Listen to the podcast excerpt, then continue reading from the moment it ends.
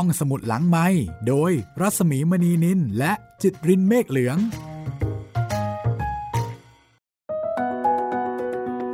สวัสดีครับทุกคนห้องสมุดหลังไม้กลับมาแล้วครับ สวัสดีครับพี่หมีครับ สวัสดีค่ะ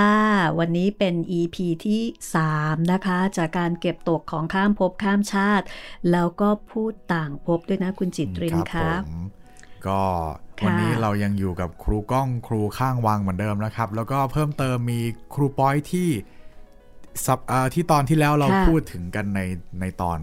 บ่อยมาก ๆ เลยนะครับ สวัสดีใช่ทั้งสองใช่ท่านเลยใช่นะครับครับ สวัสดีครับ คุณรัศมีแล้วก็คุณจิตรินครับ แล้วก็สวัสดีคุณป้อยครับครับ สวัสดีครับ คุณรัศมีนะครับ แล้วก็คุณจิตตินด้วยนะครับครับ สวัสดีครับ สวัสดีค่ะ ค่ะก็คุณ คุณพงพันธ์เวชรังสีนะคะ หรือว่าอาจารย์พงพันธ์เวชรังสี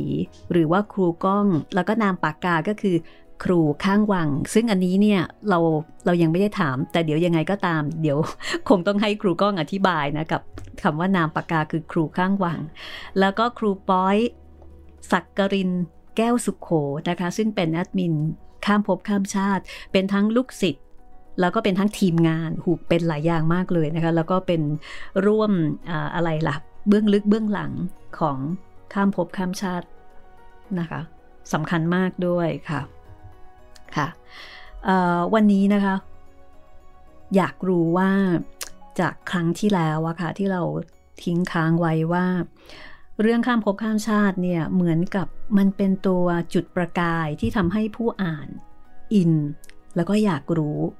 แล้วก็เกิดความสนใจ แล้วก็มีการส่ง feedback มายังผู้อ่านเออมายังผู้เขียนก็คือครูก้อง อันนี้น่าสนใจมากเห็นบอกว่า feedback ที่ส่งเข้ามายังผู้เขียนแล้วก็ทีมงานเนี่ยมันเยอะมากๆ แล้วก็มันก็เป็นเรื่องที่แปลกมากด้วย แปลกมากที่จะต้องตอบต้องถาม ต้องพูดคุยกับเขา อันนี้อยากจะให้ครูก้องเล่าให้ฟังค่ะว่า เป็นปรากฏการณ์ที่ ที่มันน่าสนใจยังไงบ้างคะตรงนี้ค่ะ ก็หลังจากที่เขียนไปสักระยะหนึ่งนะครับ ทีนี้พอคนได้อ่านเขามากๆเนี่ยก็มีข้อความส่วนใหญ่จะถามเกี่ยวกับเรื่องนะครับ จริงไม่จริงอะไรเงี้ยแต่ว่าจะมีข้อความบางประเภท ที่อ่านแล้วเราก็ให้รู้สึกทึ่งนะครับก็คือจะมีข้อความอย่างที่ตอนก่อนที่เราคุยเรื่องเกี่ยวกับพระสงฆ์ที่ส่งข้อความมา แต่ในอีกหลายข้อความมากก็จะเป็นเรื่องเกี่ยวกับความเชื่อการระลึกชาติบางท่านเนี่ยก็จะ เขียนมาส่งส่งข้อความมาบอกว่าขอบคุณมากเลยที่ช่วยเขียนเรื่องนี้ไปนะครับ อย่างเช่นคุณผู้หญิงท่านหนึ่งนะครับ ก็เขียนมาว่าตัวของเขาเองเนี่ยเขาก็สัมผัสเรื่องนี้ได้ เพราะว่าเขาเขาก็ฝันเหมือนอรวรันเลย ฝันว่าเจอเด็กคนหนึ่งที่เหมือนติดคุกอยู่ในคุกสักแห่งหนึ่งนะครับ เป็นคุกดินเหมือนเหมือนอยู่ในคุกดินเก่าๆแล้วเห็นเด็กคนนี้ใส่เสื้อสีขาวๆเด็กผู้ชายเนี่ยก็ เกาะกลงอยู่ร้องไห้ แล้วก็เข้าไปยืนอยู่หน้าคุกดินเนี่ยเหมือนเด็กผู้ชายคนนี้ต้องการความช่วยเหลือจากเขามาก เขาก็เล่าว่าเขาฝันมาหลายครั้ง ไม่รู้ว่าตรงนั้นคือที่ไหน พอมาอ่านเรื่องข้ามภพข้ามชาติแล้วมันตรงใจเขา แล้วเขาบอกว่าสิ่งที่น่าน่าประหลาดใจมากคือวันหนึ่งเนี่ยเขาได้มีโอกาสไปเที่ยวที่ต่างประเทศใกล้บ้านเราเพื่อนบ้านใกล้บ้านเราเนี่ยนะครับ ก็ปรากฏว่าเขาไปพบคุกดินอยู่ที่หนึ่ง แล้วปรากฏว่าเป็นที่ประวัติศาสตร์เก่านะครับ ที่เคยมีเอ่อเรื่องราวของการฆ่าล้างเผ่าพันธุ์อะไรเงี้ยเขาก็ไปเจอคุกดินนี้จริง ๆ แล้วก็เป็นภาพเดียวกับที่เขาเห็นในฝันเขาก็ตกใจมากว่าโอ้โหครับเขาไปยืนอยู่ตรงเนี้ย แล้วเขาก็มองไปที่ค่ะลูกกรงตรงนั้นจริง ๆ เพียงค่ะแต่ว่าไม่ได้เห็นเด็กคนนั้นหรอกแต่เขาบอกว่าเนี่ยในฝันเขาเนี่ยเขาเห็นเด็กคนเนี้ยมองมองผ่านลูกกรงมาร้องไห้อยากให้เขาช่วยเหลือเขาไม่รู้จะทำยังไง ผมกับแอดมินค่ะปอยและทุกคนอ่านแล้วก็รู้สึกว่าทึ่งมากแล้วแล้วมันทั้งรู้สึกแปลกใจประหลาดใจก็เศร้าใจในเนื้อเรื่องนะครับ ก็ได้แต่ได้แต่บอกเขาว่าสิ่งที่ดีที่สุดที่เราน่าจะทำได้ด้วยวิถีพุทธก็คือว่าเราก็น่าจะสวดมนต์ให้เด็กคนนั้นนะครับ ถ้าเป็นไปได้เนี่ยหรือไม่ก็ให้ช่วยทำบุญนะครับ ไปไปให้แกเยอะๆ เราอาจจะไม่ได้รู้จักจากชื่อ แต่ว่าด้วยจิตอันนี้สงส์ของเราที่ตั้งมั่นเนี่ยนะครับ เราก็น่าจะ น่าจะทำทางวิธีของเราไปทำบุญตักบาตรแล้วก็สวดมนต์นะผมว่าดีที่สุด แล้วก็ได้ช่วยได้ช่วยที่จะทำให้เขาได้ผ่อนคลาย แต่ในขณะเดียวกันเนี่ยข้อความเหล่านี้ครับคุณคุณรัศมีคุณจิตรินครับ มีมาเยอะๆเนี่ยค่ะเอ่อผมก็คุยกับแอดมินทั้งทีมเสมอว่าสิ่งหนึ่งคืออเราต้องไม่ไม่ส่งเสริมให้เขาเขาเกิดความงมงายเนาะครับ เพราะว่าเอ่อ ความเชื่อเนี่ยมีได้ แต่มันต้องขึ้นอยู่กับหลักการวิทยาศาสตร์ด้วยประกอบกัน แล้วมันก็จะน่าน่าเชื่องั้นทำยังไงก็ได้ที่ให้ให้เขาไม่ให้งมงาย แต่ให้เป็นกำลังใจเขาแล้วก็ให้ขวัญกำลังใจว่าดีแล้วครับทำอย่างนั้นนะครับทำอย่างนี้นะครับ เหมือนเด็กสักคนหนึ่งจะบอกว่า ผมครูครับ ชาติก่อนเนี่ยผมเคยเป็นพญานาค ให้พี่อ่อนเขาเขาดูให้ผมหน่อย ก็ต้องคุยแบบแง่จิตวิทยาไปเยอะเลย มีมีลักษณะแปลกๆนี้มาเยอะนะครับ ที่เห็นเป็น ผีสัมผัสเรื่องนั้นเรื่องนี้ได้ออีกกรณีนะครับที่เพิ่งนึกได้สดๆเลยเเด็กผู้ชายคนหนึ่งวัยรุ่นจากสงขลานะครับรบน้องน่ารักมากน้องบอกคุณครูครับ ผมผมฝันแบบนี้แบบอรวรันเนี่ยผมฝันแล้วมันเป็นจริงเป็นจริงแบบอรวรันเลยเขาฝันว่าเอ่อเมื่อตอนเขาเป็นวัยรุ่นอยู่เนี่ยเขาฝันว่าอีกไม่กี่ปีเนี่ยเขาจะตาบอดนะเขาจะถูกทำร้ายแล้วจะตาบอด แล้วปรากฏว่าหลังจากนั้นไม่นานนะครับ ประมาณปีหนึ่งเนี่ยเขาไปถูกวัยรุ่นเนี่ย ลุมทำร้ายเขาจริง ๆทำร้ายผิดตัวนะครับ แล้วก็ทำร้ายเขาจนเขาเนี่ยตาบอดไปจริง ๆ เลย แล้วพอเขาไปพบหมอเสร็จหมอบอกว่าจอประสาทตาเนี่ยเสียไปพักหนึ่งแต่ว่าจะไม่บอดถาวรนะครับ จะบอดระยะหนึ่ง ซึ่งเขาใช้เวลาสักประมาณ 6 เดือนถึง 8 เดือน รักษาตาแล้วก็กลับมามองเห็นได้เหมือนเดิม ซึ่งผมทึ่งมากโอ้เขาบอกค่ะแล้วอันที่สองอีกนะครับคุณครู ผมเนี่ยฝันนะ ผมฝันเห็นเลยว่า ในอนาคตเนี่ยอายุประมาณ 30 กว่าปีเนี่ยผมจะเสียชีวิต เสียชีวิตจากอุบัติเหตุ ผมเห็นเลยว่าในฝันเนี่ยผมอยู่ในรถ แล้วก็ถูกรถชนเนี่ยแหละครับ แล้วเลือดเต็มตัวผมไปหมดเลยเพราะฉะนั้นผมไม่รู้ว่าจะทำแก้แก้อะไรตรงนั้นได้อย่างจะแก้กรรมหรือยังไงเพราะฉะนั้น ปัจจุบันเนี่ยผมได้อย่างเดียวคือทำบุญให้มากที่สุดค่ะผมไปเป็นมูลนิธิ ผมไปช่วยยกศพอะไรเนี่ยเนี่ยนึกขึ้นได้นะครับ ผมก็เลยรู้สึกทึ่งมากแล้วก็ให้กำลังใจว่านะครับในทางในทางพุทธของเราเนาะค่ะเราก็ทำบุญนี่แล้วคิดดีมาก ๆ คิดดีประพฤติดีมากๆสวดมนต์เยอะๆนะครับ ครูขอให้อืมหนูเนี่ยมีมีพลังที่ดี แล้วก็ขอให้มีกรรมที่ดีสร้างกรรมดีไว้เยอะ ๆ มันจะได้ช่วยเรา เนี่ยครับมีเรื่องแบบนี้เยอะ จากที่เรายุ่งยุ่งๆในการเขียนอยู่นี่นะครับ เราก็ต้องมาแบ่งเวลาที่จะให้กำลังใจคนเหล่านี้ ซึ่งมันเป็นประสบการณ์ที่ดีมากๆครับคุณรัศมีครับผมโอ้อันนี้ผู้เขียนก็ผู้เขียนกับทีมงานก็คงไม่ได้คาดคิดไม่ใช่ไหมไม่คิคะดว่าเลยครับอันนี้เนี่ยมันมันเป็นงานอีกชิ้นหนึ่งครับเลยนะ แล้วก็สำคัญด้วยกับการที่โต้ครับตอบ โต้ตอบกับผู้อ่านไม่ไม่คิดจริงโอ้โหๆแต่ในกรณีที่มันประทับใจมากนะครับยังเรายังมีโอกาสได้รักษาผู้ป่วย ทั้งข้อความในขณะที่เขียนไปเนี่ยที่ประทับใจจนอ่านแล้วน้ำตาไหลก็คือว่ามีข้อความมาบอกว่าชอบอ่านมาก คุณครูชอบอ่านมาก อยากจะได้หนังสือตอนนั้นเป็นหนังสือแล้วนะครับ ไม่รู้จะทำยังไงอยากจะขอลายเซ็นจังเลย ผมบอกผมยินดีเลยนะครับเขาบอกเข้ามาไม่ได้เพราะอยู่โรงพยาบาลที่ศิริราช ผมก็ถามว่าขอความกรุณานะครับ ไม่ทราบเป็นอะไร ผมจะเอาหนังสือไปเขาก็เป็นมะเร็งระยะสุดท้าย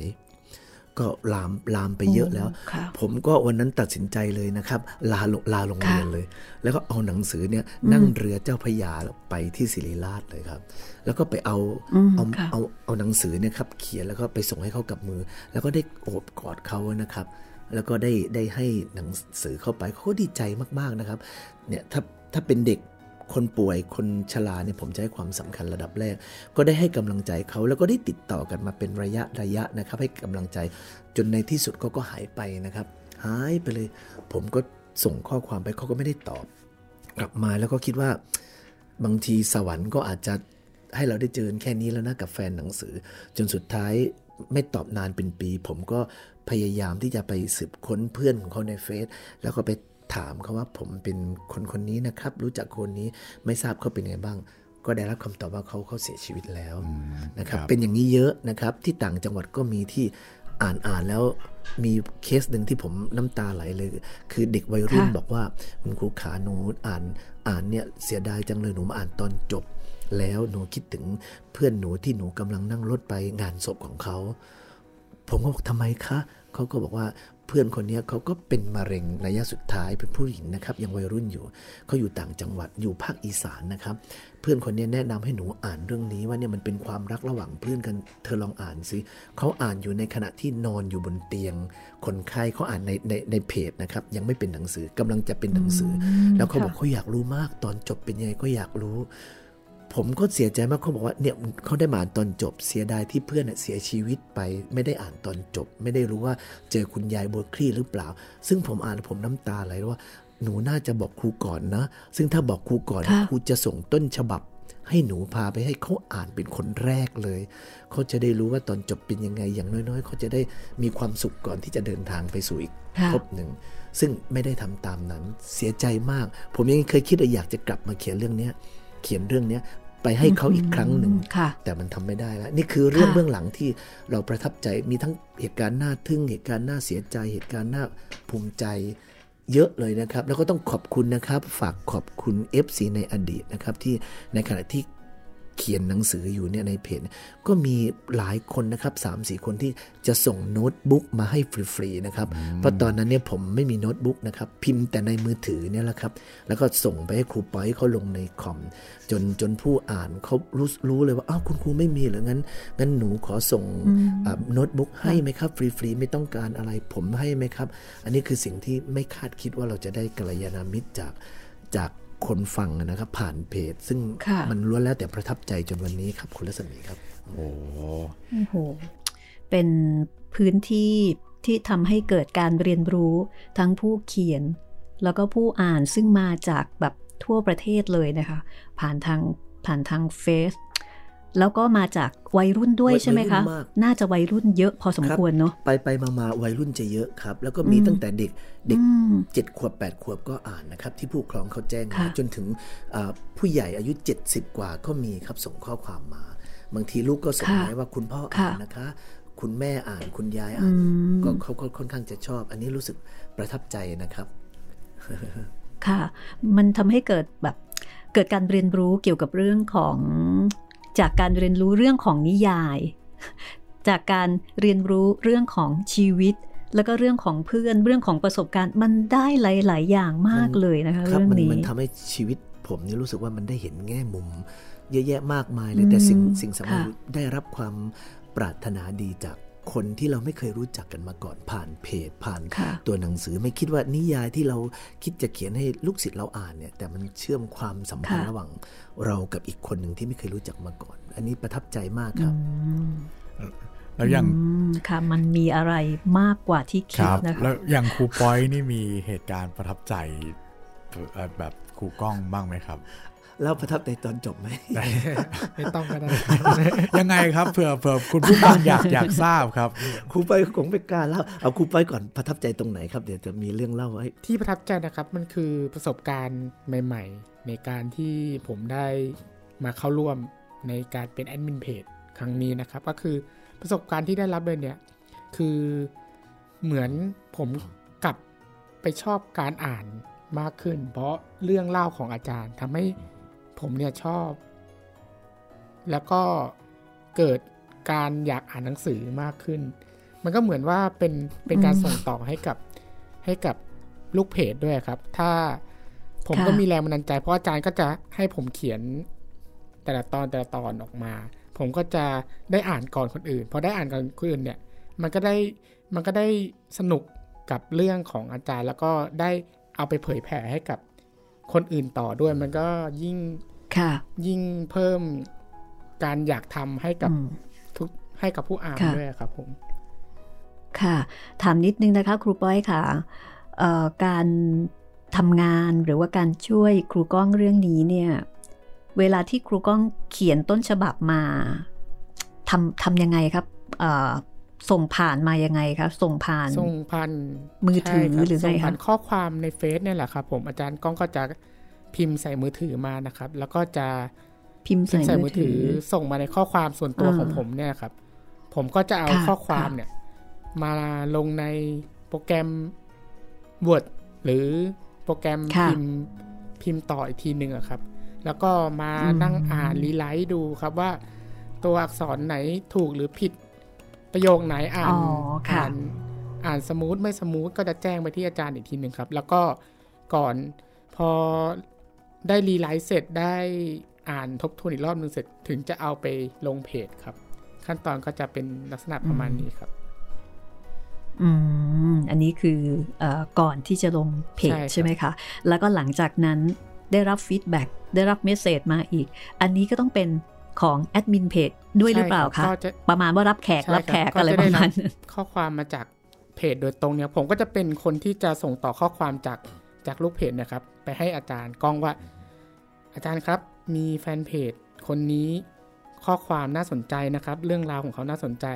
ก็จะส่งต่อไปที่อาจารย์ อาจารย์ก็ก็จะเปิดอ่านดูแล้วก็จะ ก็จะออกไอเดียออกความคิดครับ แล้วก็จะ พิมพ์กลับมาให้ผม ผมก็ต้องพิมพ์ตอบกลับไปให้ลูกเพจอีกทีหนึ่งครับ คือคือคือเรียนค่ะแทรกนิดนะครับ คือตอนนั้นเนี่ยผมไม่มี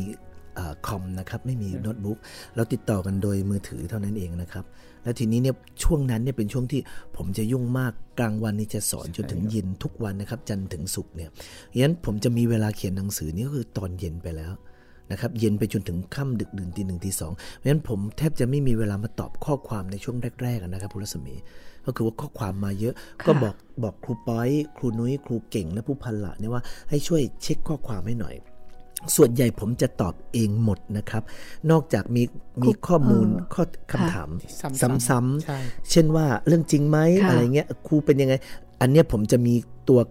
ข้อมูลไกด์ไลน์และคำตอบว่าป้อยถ้าเกิดเขาถามแบบนี้ป้อยลงนี้เลยนะ นุ้ยแบบนี้ได้เลยนะ แต่ถ้ามีคำถามไหนไหนอันไหนใหม่ ๆ ผมจะตอบเองหมดเขาจะส่งมาให้ผมครับ ผมจะตอบและให้ให้ทั้ง 3 คนนี้ที่เป็นแอดมินร่วมกันนี้ช่วยกันตอบครับ เพราะว่าไม่งั้นถ้าผมมานั่งตอบข้อความอยู่เป็นหลายร้อยข้อความ ผมจะไม่มีเวลามานั่งเขียนนะครับฮะเพราะฉะนั้นเนี่ยก็เลยอืมแบ่งค่ะหน้าที่กันว่าครูเขียนครูเขียนถ้ามีอะไรส่งเรื่องมาให้ครูเอ่อ ป้อยนี่จะเป็นครูป้อยนี่จะเป็นคนดูแลแอดมินหมดสร้างเพจและจัดรูปแบบ ครูนุ้ยครูเก่งผู้พันละเนี่ยจะเป็นคนอ่านเป็นหลัก เพราะว่าเขาเป็นครูภาษาไทยทั้งสองคนที่ชอบการอ่านโอ้โหครับ ส่วนผู้พันละค่ะนี่เป็นครับทีมที่เพอร์เฟกครับมากก็เลยชอบนะคะอ่านถ้าอ่านตรงไหนเขาสะดุดตรงไหนว่า เพราะบางทีเวลาเขียนไปค่ะเนี่ยนะครับ บางทีเราเขียนรีบรีบเขียนให้เขาไปตรวจสอบก่อนแล้วเขาจะบอกอาจารย์ตรงนี้นะ เดี๋ยวแก้คำตรงนี้ให้บอกจัดการไปเลยเพราะครูจะไม่มีเวลา ยันสามคนเขาจะเป็นคนค่ะอ่าน อ่านคนที่หนึ่งแล้วไปอ่านคนที่สองแล้วอ่านคนที่สามพออ่านคนที่สามสรุปเสร็จปุ๊บก็ส่งมาให้ว่าป้อยลงได้เลยครูป้อยก็จะเป็นคนจัดลงนะครับ เดี๋ยวนะคะไม่แน่ใจที่ครูก้องบอกว่าผ่านมือถือ ครูก้องเขียนต้นฉบับด้วยมือด้วยถืมืออเหรอถืคะอนะครับด้วยมือถือฮะครับ ด้วย ด้วยมือถือทั้งเล่มหมายถึงว่าต้นฉบับใช่ครับ ไม่ได้นำมานั่งพิมพ์หน้าจอต้นฉบับทีละตัวทีละตัวเนี่นี่ยนะครับนะถึงบอกว่าสายตาโอ้เขาตั้งแต่ เพราะว่ามันจริงครับเพราะสิมันเริ่มต้นจากเขียนเขียนในมือถือเนี่ยครับ พิมพ์เล่าตอนที่หนึ่งถึงตอนที่ห้าครับ พอตอนที่หกมันหลุดออกไปดังเนี่ยสุดยอดครับมาไม่กไม่เพราะว่าตอนนั้นยังใช้โน้ตบุ๊กไม่เป็นนะครับ ไม่มีโน้ตบุ๊กค่ะก็เลย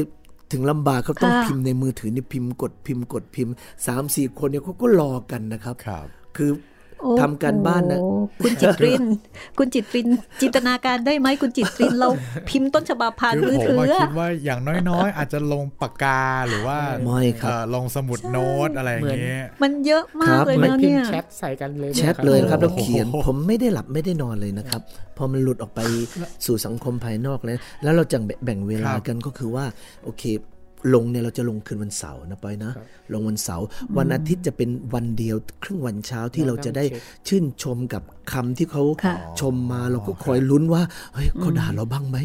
เขียนยังไงดีว่าปอยที่จะไม่ให้เขาด่าเราเนาะเราต้องพยายามทำการบ้านอย่าให้เขาว่าเราได้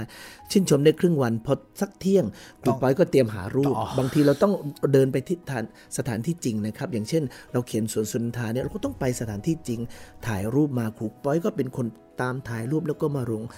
พอเริ่มเย็นเย็นวันอาทิตย์นะครับ ผมต้องเตรียม ที่จะเขียนในตอนต่อไปแล้วอ๋อจันทร์ครับอังคารเนี่ยนะครับต้องปิดให้เสร็จภายในจันทร์อังคารหาข้อมูลทั้งหมดให้เสร็จซึ่งได้นอนประมาณตีสองแทบทุกคืนครับพอวันพุธเนี่ยผมต้องส่งโอ้โหค่ะต้นฉบับ ผมต้องพิมพ์ด้วยนะครับในมือถือเนี่ยแล้ววันพุธหรือว่าพฤหัสอย่างช้าเนี่ยต้องส่งให้ครูป้อยกับครูนุ้ยครูเก่งและผู้พันละ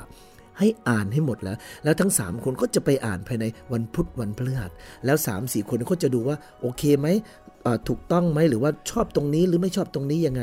แล้วพอวันศุกร์เสร็จปิดเรียบร้อยเขาจะส่งคืนมาให้ผมอีกที ผมก็จะอ่านอีกทีหนึ่งพออ่านเสร็จว่าโอเคครูเอาอันนี้ บางตอนนี้นะครับผมเขียนประมาณ4ี่ห้าแบบนะครับ หแล้วก็เลือกบางตอนเนี่ยเลือกหนึ่งเหรอครับ ใช่ครับให้เลือกหนึ่งเดียวอย่างเช่นโอ้โหตอนที่ 6 นะครับ ผมบอกได้เลยว่า หลังจากที่มันหลุดไปแล้วคนมาเยอะๆเนี่ยนะครับ แล้วคนก็คาดหวังว่าอะไรทำไม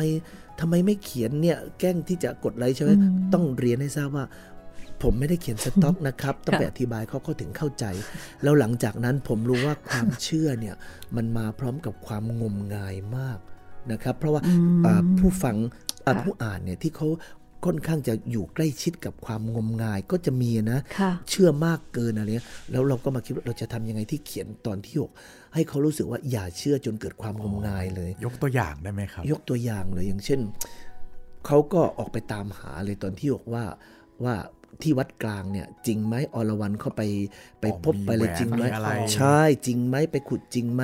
แล้วปรากฏว่ามีบางคน เขาตอบมานะเขาเขาไปมาแล้วที่วัดเนี้ยแล้วปรากฏเขาไปถามมัคคทายกวัดว่าจริงไหมมัคคทายกบอกว่ามีมาจริงนะเนี่ยแล้วก็เห็นไปด้อมด้อมมองมองอยู่ใต้เจดีย์คนก็ยิ่งเชื่อกันมากนะครับ ทีนี้ผมก็รู้สึกว่าในขณะนั้นนะครับเอ่อ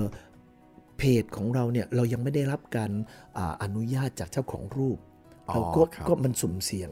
สุ่มเสี่ยงก็เลยต้องพยายามค่ะเขียนยังไงก็ได้ อย่าให้คนเชื่อชนิดที่แบบอืม จนกลายเป็นงมงายนะครับก็เลยต้องทำให้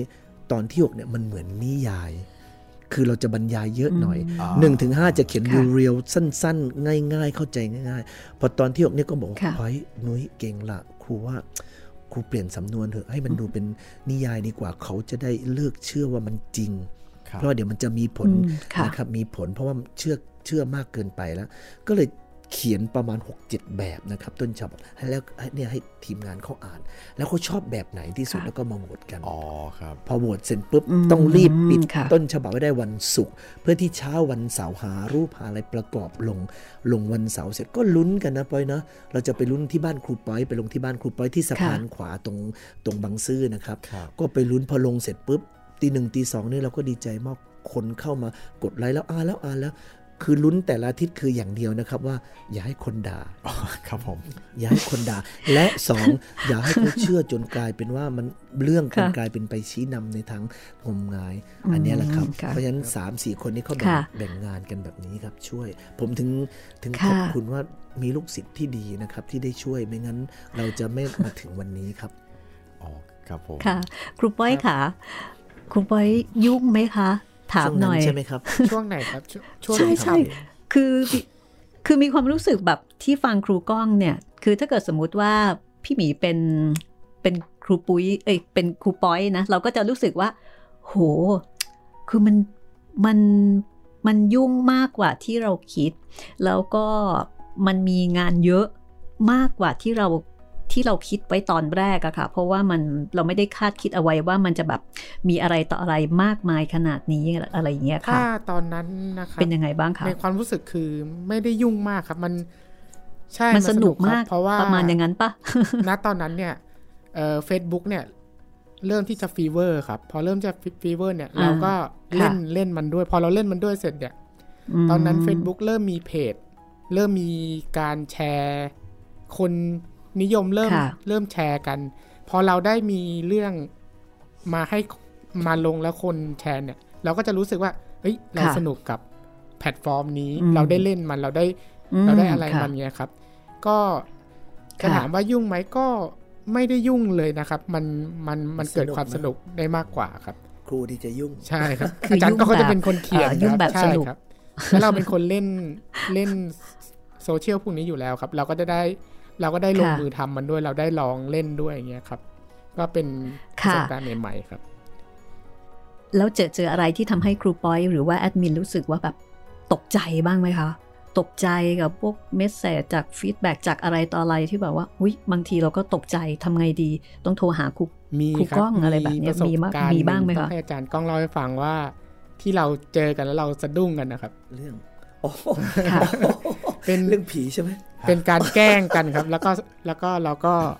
เจอกับตัวครับให้อาจารย์กล้องเล่าเลยครับ คือยังไงจริงนะเหรคอรับครับเฮ้ยมีแบบนี้อันด้วยเหรอนี้คะนะครับเขียนไปได้ตอนหนึ่ง อันนี้ต้องกล่าวถึงตอนที่พัทลุงค่ะนะครับอ่ามันอัมันมีอยู่ตอนหนึ่งที่อยู่ในร้านตาสว่างของคุณนุชนะครับอ่านุชครับนี่เป็นผมเพื่อนสีนะครับ แล้ว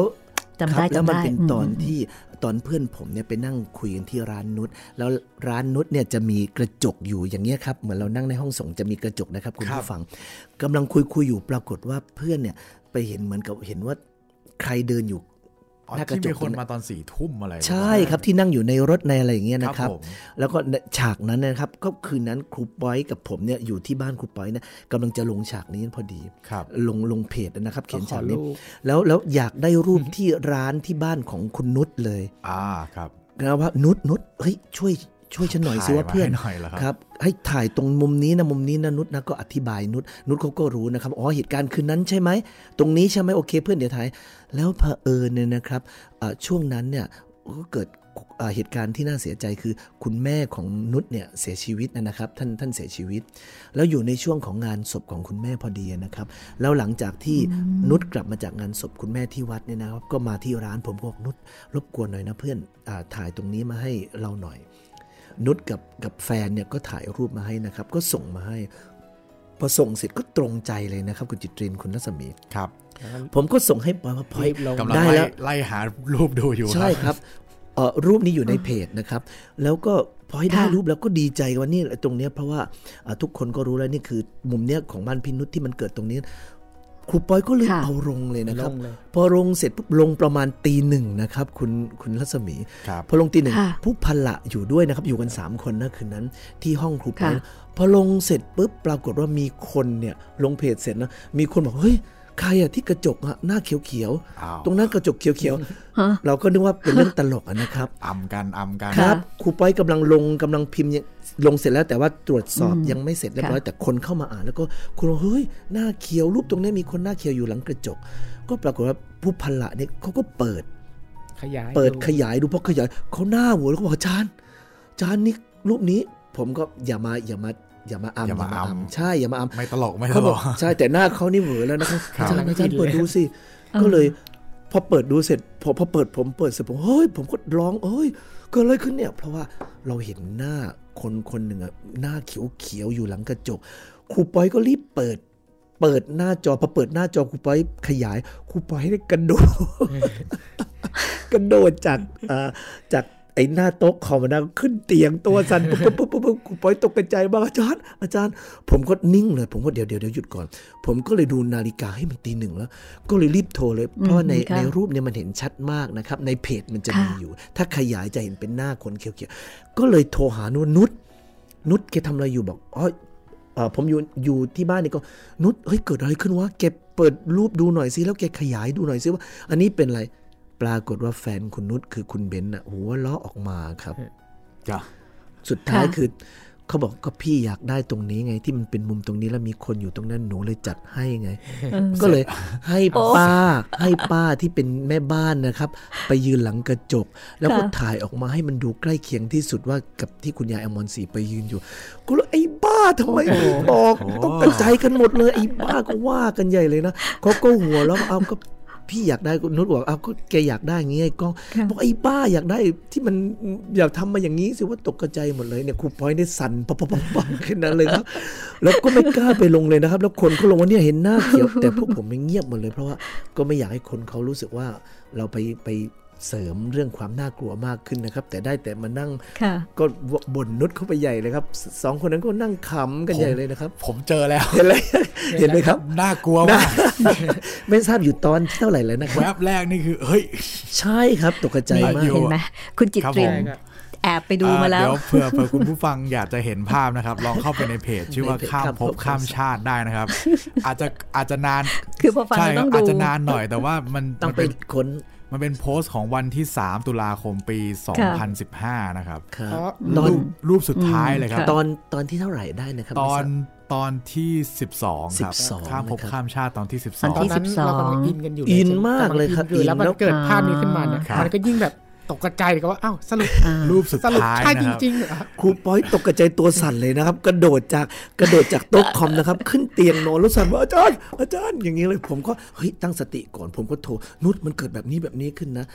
ที่ได้รับคือ เอาก็อยากได้จัดให้เงยเงยไอ้บ้าเออแล้วมันมันเขียวเขียวๆจริงๆนะใช่ครับตกใจอ่ารูปรูปต้นแบบนี้คือป้าเบียบนะครับ ชื่อป้าระเบียบนะครับโอเคเป็นแล้วคแกรับเป็นคนแม่บ้านใต้ด้วยป้าเบียบ ป้าเบียบเล่นด้วยเหรอคะเลยครับก็ตกกระจายกันใหญ่แล้วก็เบียบมาหน้าอย่างตึงเลยเนี่ยต้องต้องโอ้โหคุณนุชกับคุณเบนซ์เขาเนี่ยนะครับเขามาโหจัดให้เราเสียจนเราตกกระจายแล้วแล้วไม่บอกเราก่อนด้วยนะครับอ่านี่คือนี่คือความประทับใจคุณป้อยครับค่ะ ต้องบอกว่าคุณจิตริน ส่งมาให้หน่อยได้ครับได้พี่หมีไหนๆก็คนได้แล้วพี่หมีอย่าตกใจนะครับ ต้องค่อยๆนะครับรู้ตัวแล้วส่งมาให้พี่หน่อยครับผู้ฟังก็เอ่อแฟนเพจก็ยังไม่ทราบนะครับ คุณจิตรินว่าเหรอครับแท้ที่จริงแล้วเนี่ยรูปเนี้ยคือป้าเบียบเพราะเพราะไม่กล้า ผมไม่กล้าไปแสดงความความคิดเห็นอะไรเลย ก็ปล่อยให้ให้เขาเขาเงียบๆไปเองครับ เนี่ยวันนี้แหละครับเพิ่งมาบอกเฉลยเหรอควาครัมบครับเพิ่งมาเฉลโอยเคครับแล้วครูปอยนี่ตกกระใจนะครับ แต่ที่ประทับใจนะ สำหรับผมอะที่ประทับใจครูปอยนะครับ คุณรัศมีคุณจิตรินนะครับ คือครูปอยเนี่ยเขาเป็นคนที่วาจาสิทธิ์นะครับ ยังไงครับพี่เขาวาจาสิทธิ์คือ เวลาเขาพูดอะไรในขณะที่เรื่องมันกำลังดังค่ะมันจะเป็นจริงเกือบหมดเลยนะครับตั้งแต่ตอนที่ก่อนที่จะเป็นเพจเขาอาจารย์คอยดูดีเรื่องของอาจารย์เนี่ยคนจะแชร์กันผมว่าค่ะเผลอๆเป็นหมื่นแชร์ผมว่าเฮ้ยบ้าเอ้ยขอโทษนะครับเฮ้ยบ้าแกคิดอะไรไปขนาดนั้น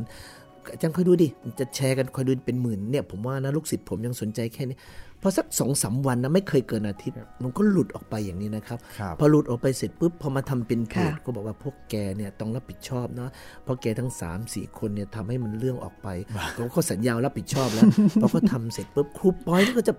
พอพอลงเพจนะครับครูป้อยบอกอาจารย์เชื่อไหมลงเพจเสร็จเนี่ยคนจะเข้ามาตีหนึ่งตีสองเนี่ยคอยดูดิผมว่าเป็นหมื่นพอพอลงเสร็จปุ๊บได้สัก 15 นาทีผมดูนะ คนเข้ามากดไลค์ตีสองนะครับเจ็ดเจ็ดหมื่นไลค์แล้วเจ็ดแล้วพอเห็นสุดขนลุกกันใหญ่แล้วพอรุ่งเช้าแสนสองครูป้อยบอกอาจารย์คอยดูนะ ไม่เกิน 3 วันมันจะทะลุ2 0 0แสนแล้วพอหลังจากนั้น2วันก็2 0 0แสนจริง ๆ นะครับ แล้วหลังจากนั้นนี่ครูป้อยถามแล้วถามค่ะว่าอาจารย์เขาถามขำๆมันนะครับ อาจารย์เนี่ยเดี๋ยวคอยดูดิผู้กำกับหนังอะกับ ละครต้องติดต่อมาเนี่ยผมก็บอกว่าไอ้บ้าแกจะไปคิดอะไรกันอะคือไม่ได้ไม่ได้คิดจริง ๆ ครับ อย่าไปคิดเวอร์อะไรขนาดนั้นพอเขาพูดเสร็จอีกสองวันก็มีผู้กำกับมามาเลยดังมากครับทมากครับำทำหนังได้ได้ค่ะรางวัลเอร้อยเชียล้านครับได้ทำหนังได้หนังรางวัลดังมากครับเดี๋ยวหลังไมค์แล้วกันนะครับครับครับติดต่อมาติดต่อมาเลยว่าอยากจะไปทำเป็นหนัง ซึ่งพอครูปอยพูดเสร็จผมว่าอ้าว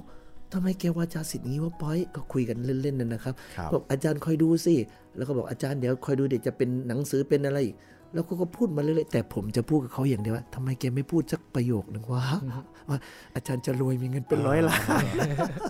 คือแซวกันเล่นๆนั่นน่ะสิครูป้อยคะครูป้อยพูดกับคนอื่น นอกจากครูป้องบ้างได้ไหมครัคะบพูดกับพวกเราพูดกับสองคนพี่หมีก็ได้คุณจิตรินอะไรอย่างเงี้ยดีๆหน่อยอะครัค่ะบเนี่ยณปอยนี่พูดเออเออปอยทำไมปอยพูดแล้วมันเป็นจริงเป็นจริงหมดนะเลย ก็เลยแบบเนี่ยแล้วเขาจะเป็นคนพูดนะครับว่าพอเป็นหนังสือแล้วเนี่ยจะเป็นยังไง แล้วเขาก็จะถามว่าถ้าเป็นหนังสือกับเป็นหนังหรือเป็นละคร อาจารย์จะให้เป็นอะไรก่อนเนี่ยเขาเขาจะคอยให้ข้อมูลผมอยู่เสมอครับให้ผมตั้งรับว่าถ้ามันเป็นอย่างนี้ตอนแรกไม่ไม่ค่อยคิดนะครับ คิดว่าเราเขียนให้จบ เราเขียนให้นักเรียนอ่าน เราเขียนให้ผู้ฟังอ่าน อย่าไปคิดว่ามันจะไปเป็นอะไรเลย มันจะไปเป็นอะไรก็ปล่อยมันไปตามเวลา แต่สิ่งครับสำคัญคือเราต้องซื่อสัตย์กับการเขียนกับความรู้สึกเราก่อน แต่ครูปอยนี่จะเป็นคนคอยคิดว่าถ้าเป็นแบบนี้ถ้าเป็นแบบอาจารย์จะตั้งรับยังไง ก็ดีนะครับ เราก็จะได้ว่าถ้ามันเป็นแบบนี้ครูก็จะแบบนี้ ถ้าเป็นแบบนี้ครูก็จะเลือกอ่แบบนี้าครับ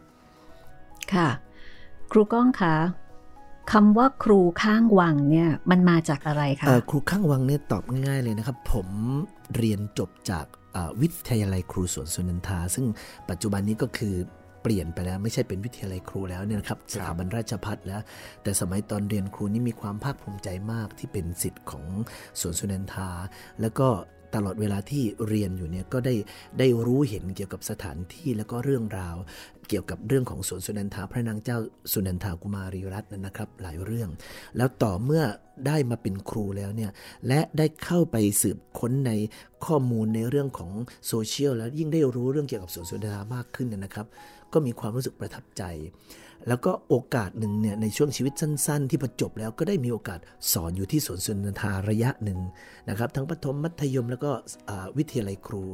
ก็ยิ่งผูกพันเข้าไปใหญ่นะครับ จนวันหนึ่งเนี่ยได้สอบบรรจุอยากไปสอนมัธยมมากครับ ก็สอบบรรจุไปบรรจุ ต่างจังหวัดที่จังหวัดสระแก้วครับ แต่คิดเสมอว่าแม้เราจะไปอยู่ที่ไหน แต่ใจเราอะเราเติบโตจากสวนสุนันทานะครับ ที่มีความเป็นรั้วเป็นวังเก่า เป็นส่วนสวนสุนันทานี่เป็นอดีตส่วนหนึ่งของวังเก่าของพระราชวังดุสิตนะครับ เป็นส่วนหนึ่ง ก็เลยรู้สึกว่าเรายังผูกพันนั้นพอเรากลับมาเนี่ยก่อนหน้าที่จะเขียนเรื่องคำพบข้ามชาติเนี่ยผมอยู่ในพันทิปเนี่ยผมก็จะใช้นามแฝงว่าครูข้างวัง ซึ่งมาจาก การเป็นครูเนี่ยแหละครับคำว่าข้างวังหมายว่าสมัยก่อนเนี่ยเรารู้สึกว่าเราอยู่เราเรียนอยู่ในรั้วในอดีตในส่วนหนึ่งของวังสวนสุนันทาเพราะฉะนั้นเราเคยอยู่ในในส่วนหนึ่งของวังวังพระราชวังดุสิตคือสวนสุนันทาพอวันนี้เราออกไปเป็นครูที่อื่นแล้วเนี่ย เราก็อยู่ข้างๆวังก็แล้วกัน ไม่ได้อยู่ในวัง แต่เราก็ยังอยู่ข้างๆวัง นั่นหมายถึงวังสวนสุนันทา ซึ่งจริงๆสวนสุนันทาไม่ใช่วังนะครับ แต่เป็นส่วนหนึ่งของวังของพระราชวังดุสิตเท่านั้นเอง ก็เลยใช้คำว่าครูข้างวัง ซึ่งเรามีความภาคภูมิใจในความเป็นครูของเรา และเรามีความภาคภูมิใจที่เราจบจากวิทยาลัยครูสวนสุนันทา แม้จะไม่ได้อยู่ที่นั่นก็เป็นครูข้างวัง วังนี่คือวังสวนสุนันทานั่นเองครับ คุณรัศมีคุณจิตรินครับ ทีนี้เรื่องของบุคคลสำคัญนะคะที่มีเรื่องนี้จากประสบการณ์จากประสบการณ์ของอของครูก้องคือคุณย่า อยากถามว่าจริงๆแล้วในเรื่องนี้เเป็นตัวละครสำคัญที่เป็นแกนหลักของของของเรื่องเนี่ยสิ่งที่ได้จากฟังคุณย่า มีอะไรบ้างคะที่แบบ มันแปลก มันมีข้ามภพข้ามชาติ หรือว่ามันมีแบบข้อคิด มีปรัชญา คือฟังจากคุณย่านี่มันมีอะไรบ้างคะที่แบบว่าเราเอามาเป็นวัตถุดิบ ในการเขียน แล้วก็ในการที่จะแบบว่าโอเค บวกกับจินตนาการต่ออะไรเงี้ยค่ะจากคุณย่าเนี่ยนะครับ ถ้าถ้าพูดตามหลักเนี่ย ตอนนั้นเนี่ยเราไม่รู้ว่าเราได้อะไรหรอกครับเพราะเรายังเด็กนะครับ เพียงแต่ ช่วงชีวิตที่เราอยู่ใกล้ย่าเนี่ยสิ่งที่เราได้ได้คือได้เห็นนะครับ คุณรัศมีย่าไม่ค่อยได้พูดอะไรมาก สิ่งที่ย่าเล่าเรื่องต่างๆ เท่านั้นเองที่อาจจะให้เรารู้สึกบันเทิงตอนนั้นนะแต่ว่าวิถีประพฤติปฏิบัติของย่าที่ย่าเป็นคนขยันมีความรักศาสนาที่ย่าตื่นเช้า ตักบาตรให้เราเห็นทุกวันอย่างเงี้ยครับที่ย่าเป็น สาวคนเดียวสาวไม้ที่ผัวสามีตายนะครับแล้วเลี้ยงลูกตั้ง 8 9 คนได้จนโตอย่างเงี้ยแล้วเลี้ยงหลานอีกนะครับ เราเห็นกิจปฏิบัติของย่าเนี่ยที่ทำงานด้วยความหนักเนี่ยนะครับ อันเนี้ยสิ่งเนี้ยที่ย่าสอนเราตั้งแต่เล็ก ๆ ให้เราเห็นว่าย่าเป็นคนที่เป็นผู้หญิงแกร่ง เป็นผู้หญิงที่เสียสละทำงานส่งลูกจนโต แต่สิ่งใด ๆ ที่ย่าเคยพูดเคยสอนเนี่ยเราไม่ค่อยได้เป็นปรัชญาออกมาจากคำพูดนะครับ แต่ได้มาจากความประพฤติของย่าที่ย่าเป็นคนอดทน เข้มแข็งส่งลูกส่งหลาน ส่วนเรื่องที่ย่าย่า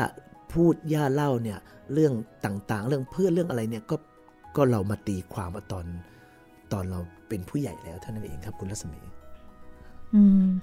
เออจริง ๆ แล้วปรัชญานี่เอออาจจะไม่ได้เป็นคำพูดคือ เท่าที่ใช่ใช่คือไม่ใช่เป็นคำพูดคือออาจจะคิดยังไง มีอยู่ช่วงมีอยู่ตอนหนึ่งอะค่ะที่พูดถึงในเรื่องของผู้ต่างพบแล้วพูดถึงหลานที่จำในอดีตชาติได้ แล้วย่าเนี่ยก็บอกว่าไม่เป็นไรหรอก เดี๋ยวโตขึ้นเขาก็จะค่อยๆหายไป คือเขาใช้คำเขาใช้คำพูดอะไรบางอย่างที่มันแบบเรียบง่าย แต่มันมีความลุ่มลึกเข้าใจชีวิตเนี่ยค่ะ เข้าใจแล้ว อันนี้ก็จากคุณยายด้วยใช่ไหมคะตอนหนึ่งนะที่หลานสามารถที่จะคิดถึงชาติอดีตได้ นั่นแหละครับเป็นคำพูดง่าย ๆ ครับ ที่ที่ไม่อยากให้ไม่อยากให้ให้เราไปให้ความรู้สึกว่า เออเธอระลึกชาติได้ เธอเป็นคนนั้นคนนี้เมื่อชาติก่อน คือปล่อยให้เขาเป็นอิสระแล้ววันหนึ่งเนี่ยมันจะค่อยๆคลี่คลายยากคงอยากให้หลานเนี่ยเป็นเป็นหลานในปัจจุบันนี้มากกว่าที่จะเป็นใครในอดีต ค่ะมีมีคำถามจากจาก ผู้อ่านจากผู้ฟังกันนะคะ ก็บอกว่า คุณยายครี่ได้ครอบครูจากครูโนลาใช่ไหม จึงมีเครื่องทรงโนรา และรูปพ่อครู รูปพ่อครูบูชา เพียงแต่รอพี่ออนมาสอนร้องสอนรำตามสัญญา อันนี้อันนี้ผู้อ่านถามมานะ แล้วก็บอกว่า หรือว่าคุณยายครี่ก็เป็นนางรำโนราสมัยสาวๆด้วยไหม อันนี้ถามครูก้องมาว่า คุณยายรำโนราด้วยเองอาจหรือจะเปเรียนล่าจะเรียนอไงี้ผู้ค่ะฟังนะครับ แสดงว่าอาจจะเป็นคนใต้หรือพัทลุงนะครับ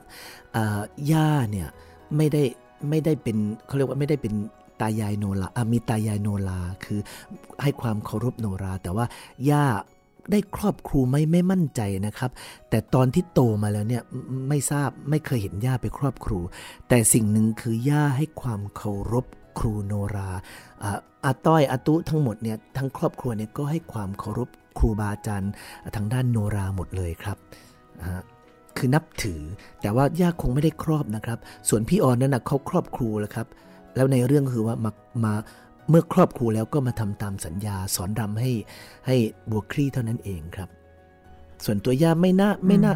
ไม่น่าจะได้ครอบครูนะครับย่าอาจจะได้ครอบครูก่อนที่ผมเกิดด้วยซ้ำไปถ้าจะมีนะครับ เพราะตอนเราโตมาเนี่ยเราจำความได้เนี่ยย่าทำแต่งานทำแต่ข้าวส่งลูกเรียนนะครับ แต่เราก็จะเห็นย่าค่ะให้ความเคารพครูโนรามีมีเทริดนะครับ มีเทริดอยู่มีอะไรอยู่เนี่ยนะครับนะ น่าจะน่าจะให้ความเคารพนับถือบูชามากกว่าที่จะไปเป็นผู้ปฏิบัติเองครับ อื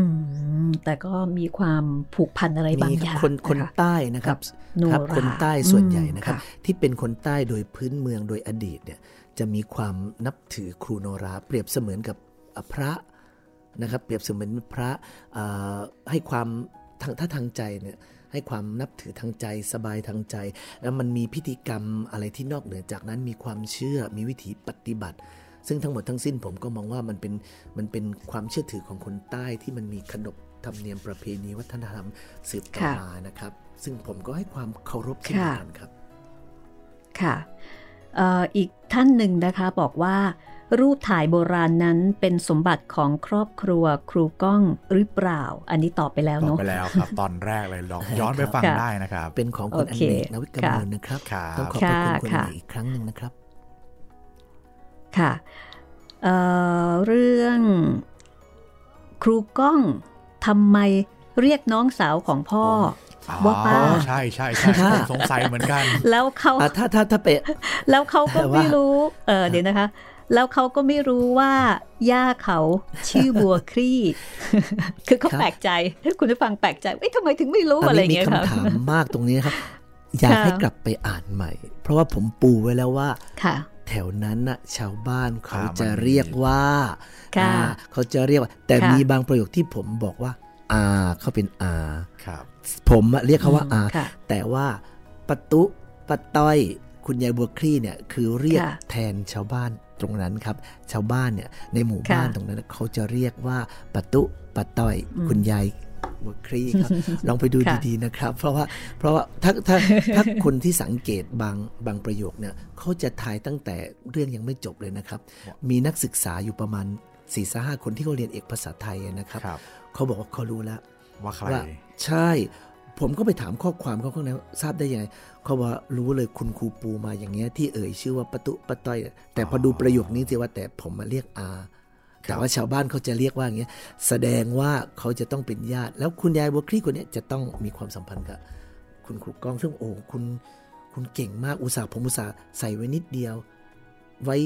อย่างนั้นนิดอย่างละหน่อยเพื่อที่จะไม่ให้คนได้สังเกตว่าเราหยอดความจริงไว้เล็กน้อย หรือครับแม้แต่ตอนที่จะเริ่มไปตามใหม่ๆนะครับ ที่ผมคุยกับคุณแม่ว่าแม่รู้จักคนชื่อบัวคลี่บ้างไหมครับแล้วแม่บอกว่าถ้าบัวคลี่อะไม่รู้แต่ถ้าคลี่อะนี่ไงอ่าที่ขายอยู่นี่นั่นแหละแม่ก็ผมก็จะทิ้งท้ายตรงเนี้ยผมก็แม่แหมก็คือย่าเราจริง ๆ แล้วอะครับอ่าจะบอกว่าเนี่ยหรือตอนที่กำลังหาใหม่ ๆ ที่ในหมวดศิลปะโรงเรียนสำเสนวิเลยสองนะครับ ผมก็จะบอกครู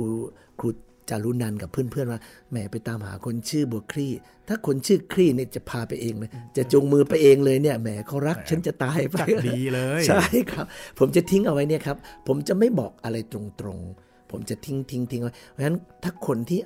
ชอบอ่านหนังสือแปลบางทีก็จะไกด์ไลน์ผมได้ครับผมก็ถามนักศึกษาเหมือนกันว่าทำไมเขาทายอย่างนี้ตั้งแต่แรกๆเขาบอกเนี่ยครู ครูแกล้งพูดเอาไว้อย่างเงี้ยแสดงว่าคนเนี้ยมันต้องมีความสำคัญกับครูแน่ครับนะเพราะฉะนั้นค่ะเวเวลาอ่านลองไปดูค่ะนะครับว่าผมก็ซ่อนสิ่งเหล่านี้เอาไว้ เพราะถ้าผมเรียกว่า R เนี่ย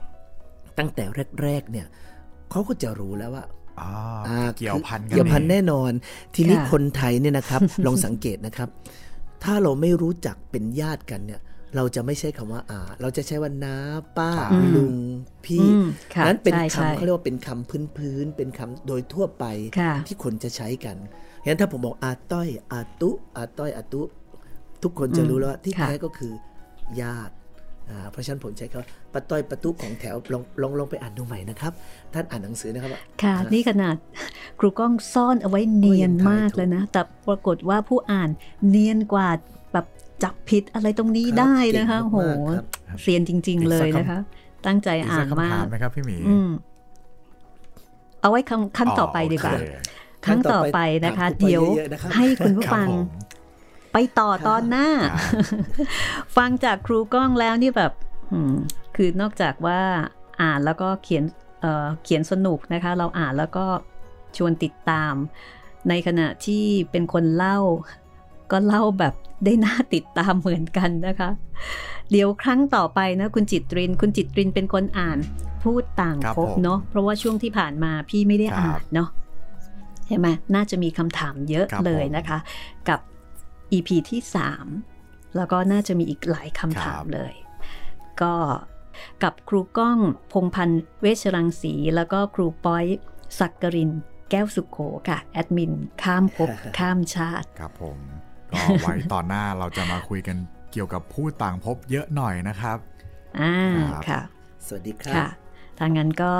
ขอบคุณมากนะคะ ค่ะ เดี๋ยวเจอเจอกัน EP ต่อไป สวัสดีค่ะสวัสดีครับครับสวัสดีครับ